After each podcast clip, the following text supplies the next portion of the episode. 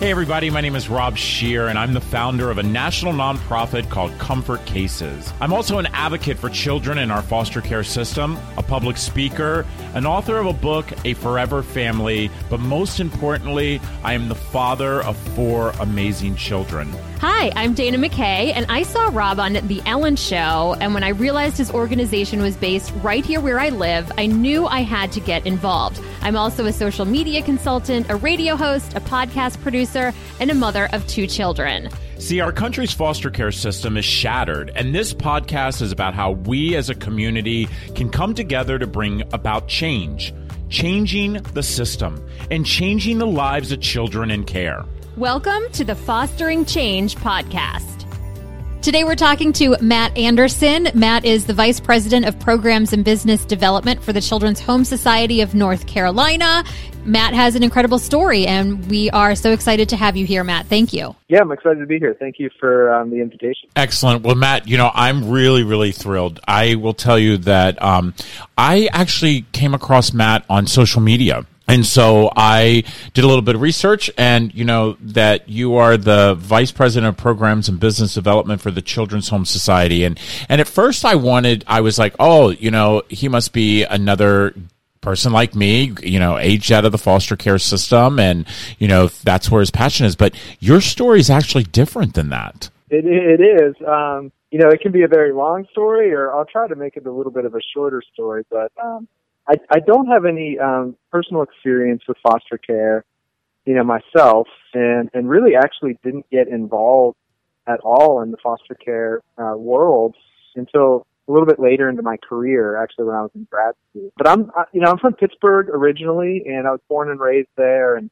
uh, it's a big part of, of who I am, and it's it's the city that I love, and my family's still there, and as much as I loved it, I was more uh, an outdoors person than a city person when I was a kid, and I had the the experience of going to Montana with my dad and my sister when I was growing up. So when I had the choice of of where to think about college, um, it was a pretty simple choice for me, and I went to the the University of Montana in Missoula, Montana, and just fell in love with it there. You know, did a lot of outdoors activities, and I was big into snowboarding. And just really loved being there, and Actually, I, I went there to major in forestry of all things, so about as far away from child welfare and foster care as you could get, and and realized that wasn't really my thing, and that people um, were much more my thing, and so um, ended up uh, graduating and, and working for a small nonprofit, and uh, I could talk about some of those experiences uh, if we have time. But it actually led me to the Masters of Social Work program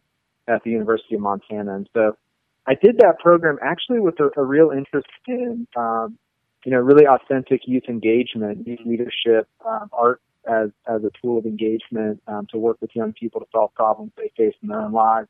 That's why I'm really interested in Foster Strong um, in organizations like SAYSO, which is part of Children's Home Society here in North Carolina, organizations like California Youth Connection, and lots of others like that around the country.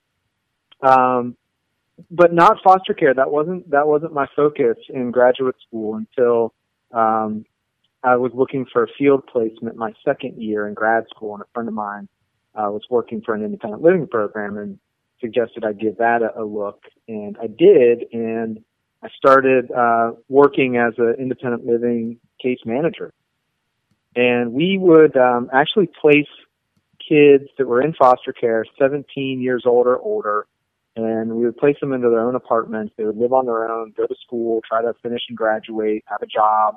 You know, we would focus on independent living, skill building goals with them. And that's where I met um, Cody. He was actually the inspiration for me to really go uh, deep into this work of child welfare. Um, so I met Rafe, Mandy, Micah, and you know, long story short, maybe we could get into it, but we ended up doing a, a documentary. I, I, I so I, I want to talk about the documentary. So I, am yeah. glad you brought that up because I do want to talk about the documentary because I want people to watch this documentary. So yes, tell us, tell us. So here you are. You've got involved with foster care because of some of these amazing humans who, um, who by the way, are all part of, um, you know, Foster Strong. So tell us about how this documentary came about. Yeah, sure. So it was really just uh, sitting in Cody's apartment one day. You know, I would check in with all the kids that I worked with, you know, two, three times a week. We'd work on their goals together and, you know, do a variety of things. And so we were uh, having a conversation and, you know, talking about, I don't know, probably his job that he had and showing up on time and all that kind of stuff. And he just wasn't into it and said, you know what, you need to know what happened. And so he took about an hour or so and explained to me his, his story or told me his story. And he told me about being removed from his family on his 11th birthday. And he told me the details of that experience. And he told me about the 17 different placements that he had over the seven years that he was in foster care and talked about really what it felt like to move um, from one family to another and group homes and detention centers. And you know, he got to the end of that story and he got really serious and said, you know, um, my life matters, and what happened to me um, matters, and people need to know my story. You know, it just struck me, you know, and it, it that sentence of people need to hear my story has changed my life completely. That was in 2007. That was 13 years ago. He said that, and totally changed my life. And um, you know, the next thing he said, we should make a movie about my life. And he was joking. You know, he said it with a with a joke and a laugh.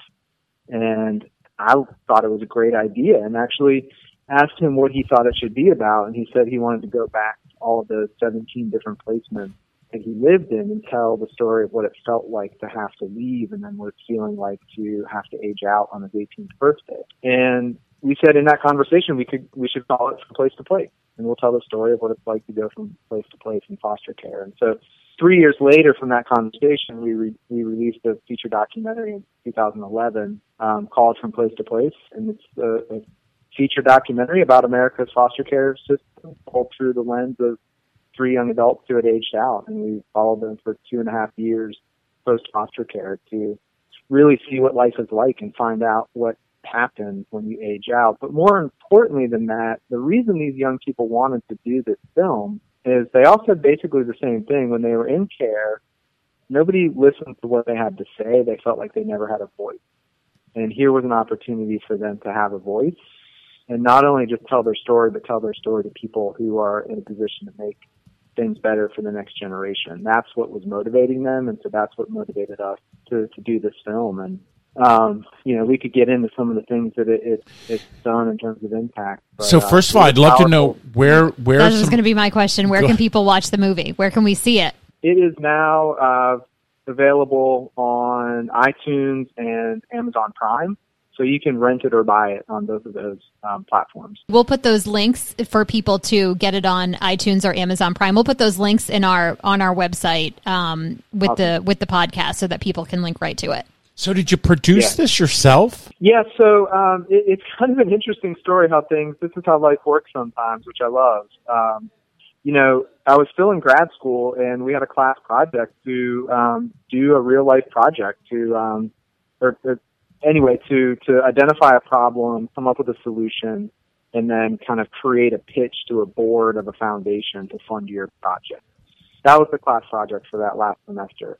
So I brought this idea of let's make a documentary about kids aging out of foster care. And, and one of my classmates said, that's great. I know a filmmaker if you're serious about this. And she was friends with this woman, Paige Williams. Um, so uh, Cody and I actually went to Paige's house and pitched her on this idea. And she said, you know, sounds great. You know, I'm finishing my documentary now. I'm looking for a project. So if you all can raise a little bit of money, we'll, we'll see if we can go ahead and get started. And so um, Paige ended up becoming the director of the film. We ended up becoming business partners together in her production company. And, you know, we worked um, side by side throughout this whole project of, of making the film. So I was producer, she was director. Um, you know, all of the young people in the film were were advisors throughout the film, and we raised money to produce the film, but also you know, found a lot of people that just supported the project, and you know, we had some incredibly talented musicians give us music at no cost, um, editors that gave us reduced rate. You know, uh, people made made contributions to the project. So this real kind of community effort to to get this thing uh, made and out into the world. You know, a ton of credit to Paige for having just this this real talent as a filmmaker and storyteller to get it from idea to to uh, the big screen. I'd love to know exactly what type of impact that this documentary has has done. there's lots of little examples all over the country. Like somebody just emailed me a picture of a screenshot, and she's in California, and she's the was it CalSWEC, I want to say. I'm probably saying that wrong, but she does um, all of the new social worker training for counties around California, and um, she uses from place to place in her training um, still to this day. So, uh, you know, universities all over the country have have purchased the the documentary and they use it in their social work um, curriculum. Um, you know, people use it uh, for uh, foster parent training. I mean, it gets used in all of those kinds of ways all the time.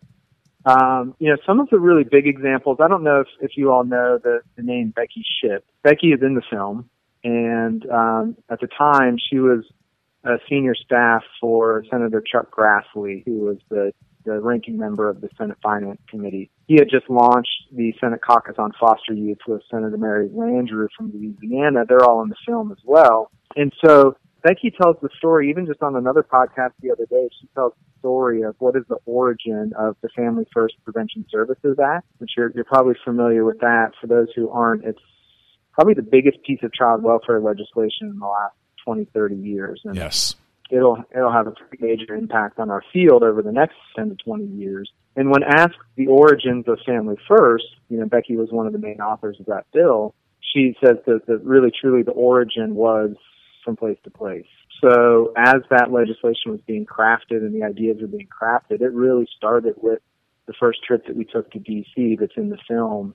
And you can see Mandy and Rafe um, talking to the Senate caucus committee and Senator Landrieu, Senator Grassley, um, and, and, others. And that led to a jumping off point of a series of six um, listening sessions that the caucus did. And it was those listening sessions that brought forth, you know, really the truth from young people that have experienced the system as to what the needs really really are, and um, it, it that led to what became the Family First Act. So, I, you know, there was a lot obviously that had to happen for Family First to happen, but I, w- I would say from place to place is a contributor to all of that for sure. And so that's probably the, the one of the big big things. And then in North Carolina, when I came here for to work for Children's Home Society, um, long story short, we were able to, to use the documentary to um, build awareness with our General Assembly here in North Carolina and establish um, what we call the Permanency Initiative,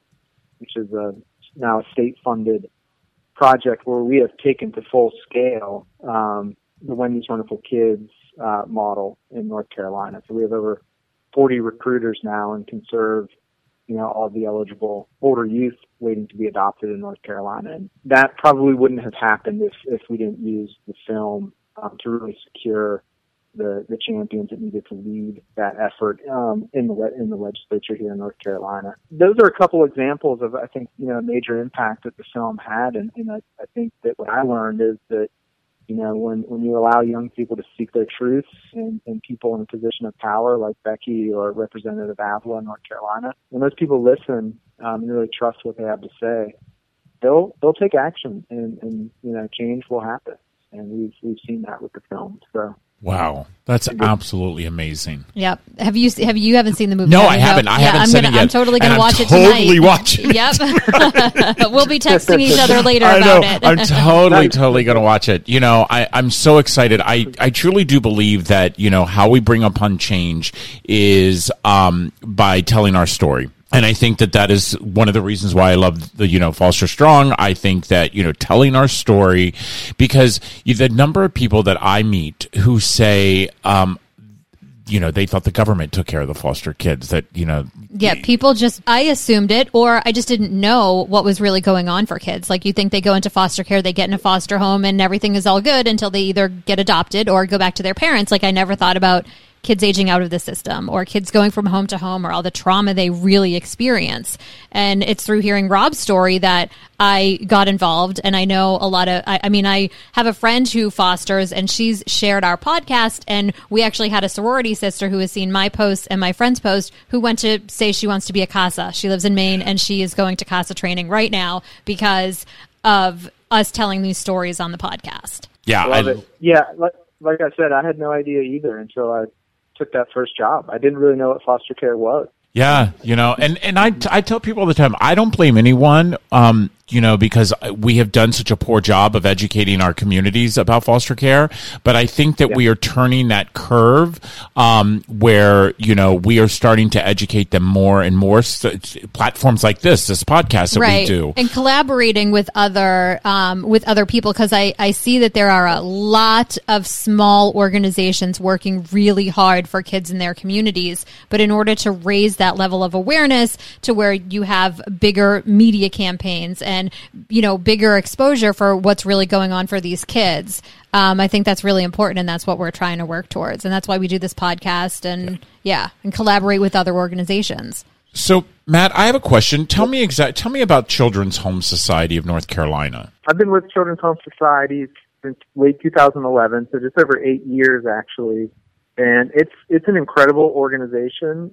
CHSNC.org is our website, so anybody can go there and check us out and learn more. We're 120 years old, and so we've we've been uh, in this work and in this field for a very long time. And I was just reflecting earlier today, actually, about one of the things that I love about CHS is how relevant we've stayed over 120 years. We've had to evolve and innovate over time, and we really stay out ahead of the curve. I think in a lot of different ways because um, actually innovation is one of our core values um, of the organization.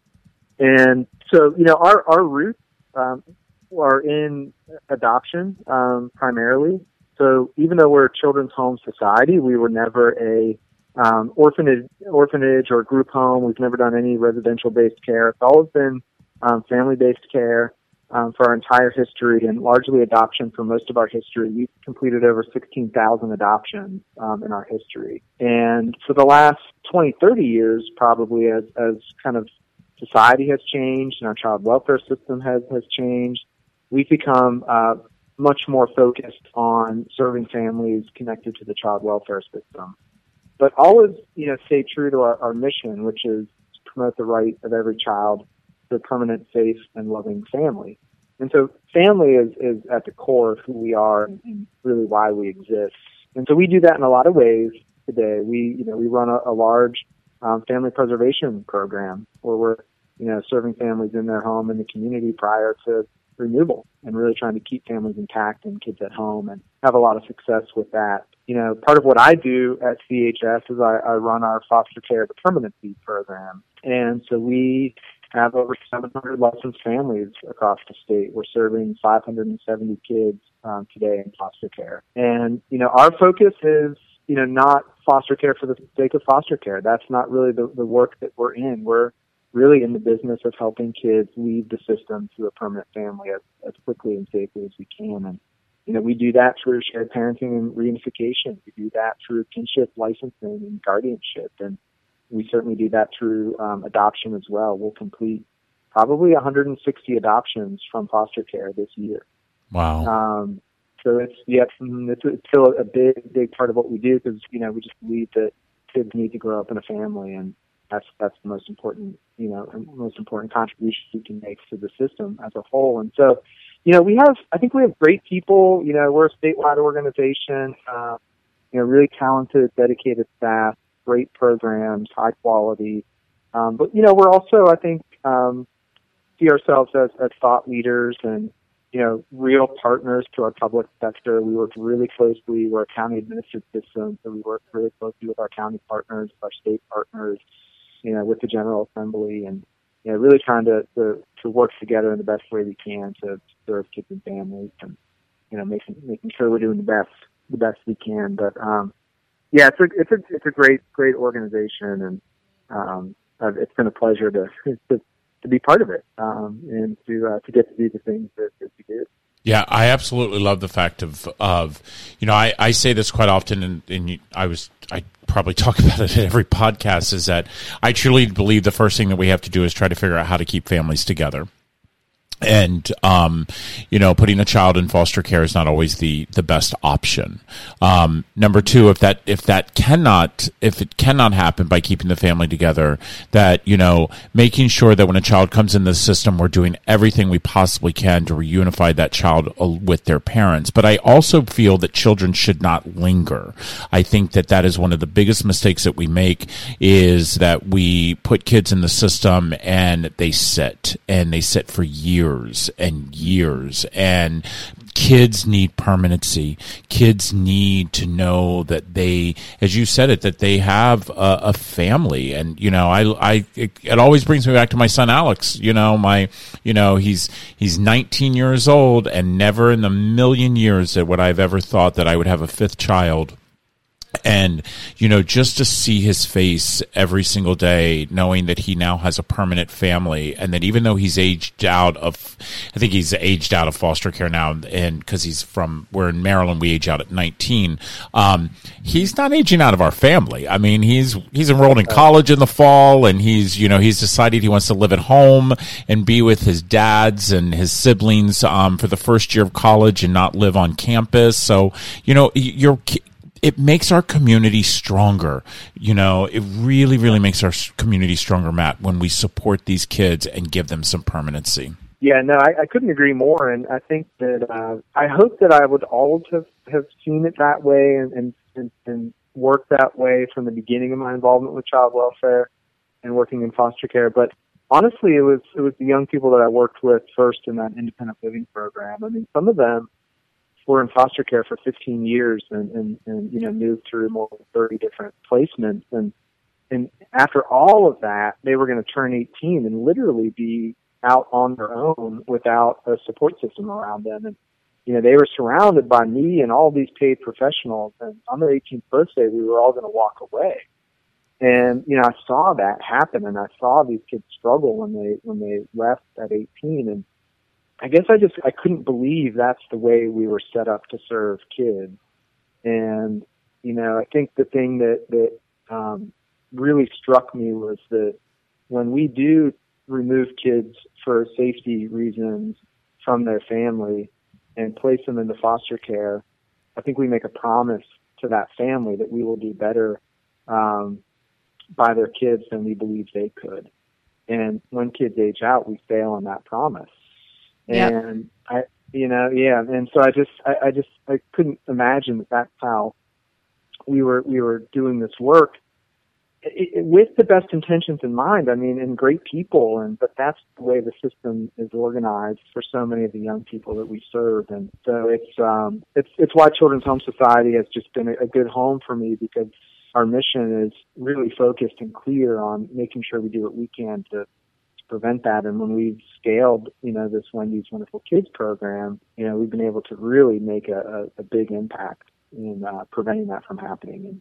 And um, so it's yeah, it's um, I don't know. It's important work uh, that we do here. Definitely, and, uh, it really it really matters. It really is, and I will have to tell you, thank you, thank you so much for all that you do. Thank you so much for your passion and for your caring, because you are truly what I believe is part of the change. And um, you know, I, I think we can learn a lot from our past, but I think for what we are seeing on the horizon of these strong individuals like yourself, who are all of us are coming together um, to to build a better future for kids who are aging out of the system. I tell people all the time that's you know my goal is to you know when a child ages out of the system that you know they they should have as much support as possible because just like you said we take them from families because we say we're going to give them a better better life. And then when they they age out we just basically throw them to the wayside and you know the invisible disposable kids. Well matt listen i will tell you it has been an absolute pleasure to have you on our podcast. And this is not the last time I, you're going to hear from you, my friend. I have a feeling you and I are going to be really good friends and we're going to be talking about a lot of stuff throughout the year about policy changes, about how we all can get involved and how we can all be part of the change because the change does need to happen. Um, we cannot continue to do status quo. We have to figure a better way for these kids. And by the way, these are not my kids. They're not your kids, but these are our kids. And so every time that we have a podcast, we end our podcast with the same question. I think this is our forty something podcast, Yep, and um, forty something. and um and so we ask all of our guests the same exact question. And you know i will i say this you know i said this in several podcasts. One day i will write a second book and i will put all the answers in it because i'm just blown away. I wish our government i hope our government officials i know some of ours local ones listen to our podcast um, that would listen to what people say because it truly could bring change. So dana what's that question if you could change two things about the foster care system, what would they be? Well, um, I think number one, we would all start listening a whole lot more. And um, we would be listening to the voice of young people, yes. So, SAYSO is a program of Children's Home Society. It's an amazing group of young people sharing their truth and their stories. You know, we've talked about Foster Strong. They're going to tell their stories. Um, but I think we also need to spend more time listening to the parents of the young people that we serve. And I don't know if we do that enough. And I think if we did, we would see things very differently. Um, I'll just say I've been in this field for a very long time already, and I don't spend enough, nearly enough time listening to the parents um, that are involved in our child welfare system. And, and I think that can uh, go a long way to shaping our perspective. And the second thing, I think if we do more of that kind of listening, I think our child welfare system will start to realize that um, foster care is is a, is is a symptom, and it's telling us that something is going on in our communities, and it's not all of our communities; it's specific parts of our communities. Um, the vast majority of, of kids in the system are coming from specific neighborhoods within our communities. We we need to go to those communities and, and find out what those those families need so that they can stay together and I think that's the future of our work. I think um, as as long as we continue to work just within the boundaries of our foster care system, I'm not sure we'll get to that place where we really reduce the number of kids in care and do the prevention work that we need to with with families. So I would say we all go out and, and do some listening and think about how are we going to prevent more kids from coming into foster care. Absolutely. It makes so much sense. I agree. I agree. Well, listen, Matt, it's been a pleasure, my friend. You know, for all of our listeners who are listening, you can find us on where can all they listen to us, Oh, Dana? um, so fo- look for Fostering Change on Apple Podcasts, Google Podcasts, iHeartRadio, TuneIn, Stitcher, Spotify, Deezer. We're on we're on all the major podcast apps and um, at comfortcases.org slash podcast. And also remember, when you listen to these podcasts, please share them. Please share them. It's it's our responsibility to educate our community and also leave a review. We love to hear the review. We want to hear what do you want to hear. We want to know did this educate you? Did this move you? But we always must remember that we all can be part of the change. Each and every one of us can do something. And Matt, you have taught us that today. So thank you, my friend. I hope you have a wonderful rest of your week. And everybody, we will talk to you again next Tuesday. Next Tuesday. Yep. Thank you, Matt. Thank you. Dana and I would like to thank all of you for listening to the Fostering Change podcast. You can subscribe on Apple Podcasts, Google Play, Spotify, and Stitcher. Make sure you follow Comfort Cases on Facebook, Instagram, and Twitter at Comfort Cases, and check out the Fostering Change blog at comfortcases.org. So, everybody, we want to hear your stories. So, reach out to us if you would like to be a guest on the podcast. You can find me on Facebook at Rob Scheer, Instagram at Rob underscore Scheer, and on Twitter at Rob Scheer6. And please share this podcast and leave us a review. Remember, we're all part of the same community. Your zip code, it's not your community, but it's our human race. Let's all make a difference.